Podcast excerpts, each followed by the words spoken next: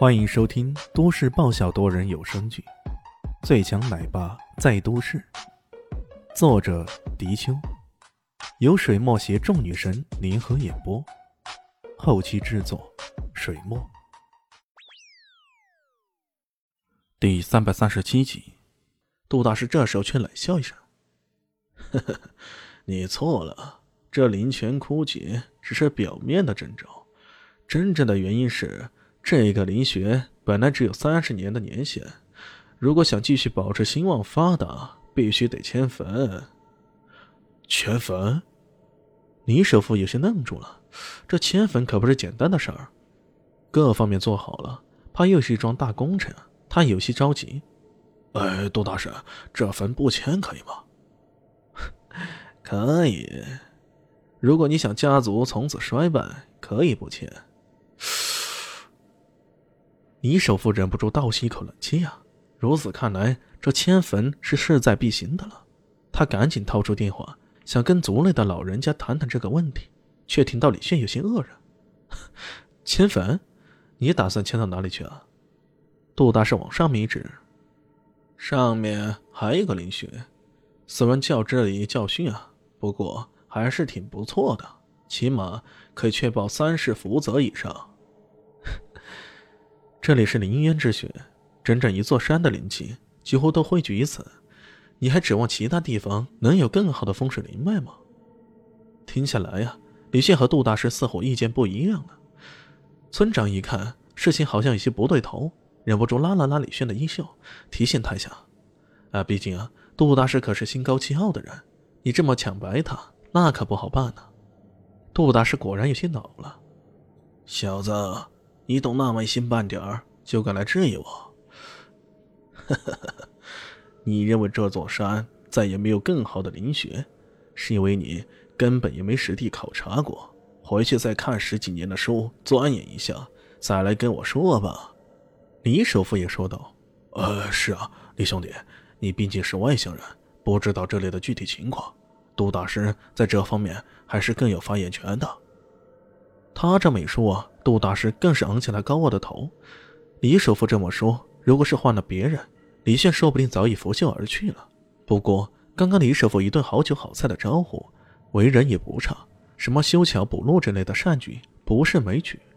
如果自己这么拂袖而去，接下来让这杜大师乱搞一通，那可就不太妙了。于是他很耐心地说道：“杜大师，我不必实地考察，这座山的灵气在哪里？”大体上感受一下，其实也已经知道了。至于你说的这灵穴只有三十年的期限，我真的不敢苟同。只要重新注入灵泉，消除煞气，这里肯定可以继续作为风水灵穴的。静，所有人都安静下来，每个人都用愕然的眼神看着李轩，眼神里充满了难以置信啊！这个小年轻居然敢质疑杜大师的结论，这简直是太不知天高地厚了呀！杜大师饿了半晌。终于忍不住仰天大笑，哈哈哈哈哈！真是好笑啊，太好笑了！你知道你在说什么吗？将一个灵穴盘活是那么容易的事儿？你说的什么？重新引灵泉，消除煞气，是那么容易做到的吗？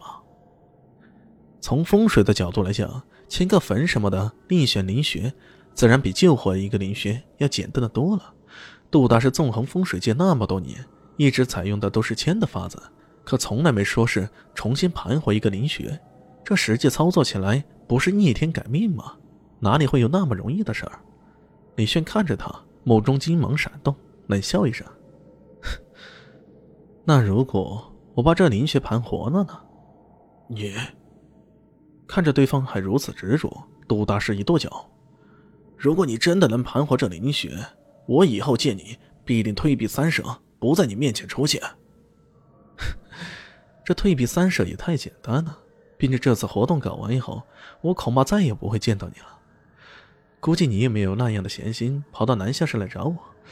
我的要求很简单，如果你输了，只需要你老老实实回答我一个问题。呃，杜大师搞不懂对方，迟疑了一下。如果涉及到个人隐私的问题，我拒绝回答。你放心，这绝对不是你的个人隐私问题。可如果你输了呢？我从这里爬回去。此话一出啊，众人哗然。哎呦，这对手可是杜大师啊！这么多年来，这一代人哪个不服杜大师啊？而且，正如杜大师所说的，风水之学往往需要日积月累的。像李炫这种小年轻接触到的，最多也只是些皮毛罢了。像你这种资格的人，敢挑战杜大师也就算了，那不是自找苦吃吗？这算不算高？要爬回去也是够难受的呀。小李心忍不住拉了拉李炫。可李迅不为所动，只是淡淡的说了句：“ 没事儿，我是绝对不会败的。”靠，知道你能打，也知道你懂很多，可这事术业有专攻啊！你最多也就学过那些皮毛，居然大言不惭说自己不会败，你以为自己是东方不败啊？村长和李首富也上来劝解，不过李炫还是摇了摇头，他们只好叹息啊：“哎呀，年轻始终是太年轻了。”杜大师愣了一会儿，终于忍不住笑了：“你确定？就问你敢不敢？哈那好，赌了。靠，我几十年的老经验，还会怕你这个小年轻儿？那不是开玩笑吗？”杜大师加了一句：“那我就等着看你爬回去狼狈的样子。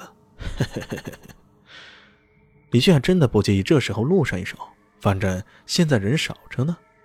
他也不看罗盘，围绕着那座坟墓转了几圈，掐着手指，嘴里嘀嘀咕咕的算了一番后，说了句：“西北。”说着便往西北方向而去了。小李先愣了愣，忍不住追了上去。本集结束了，感谢你的收听，喜欢记得订阅加五星好评哦！我是暖暖巴拉。不是的，我是小蛋蛋。不，我是萧林希。我在夏季等你。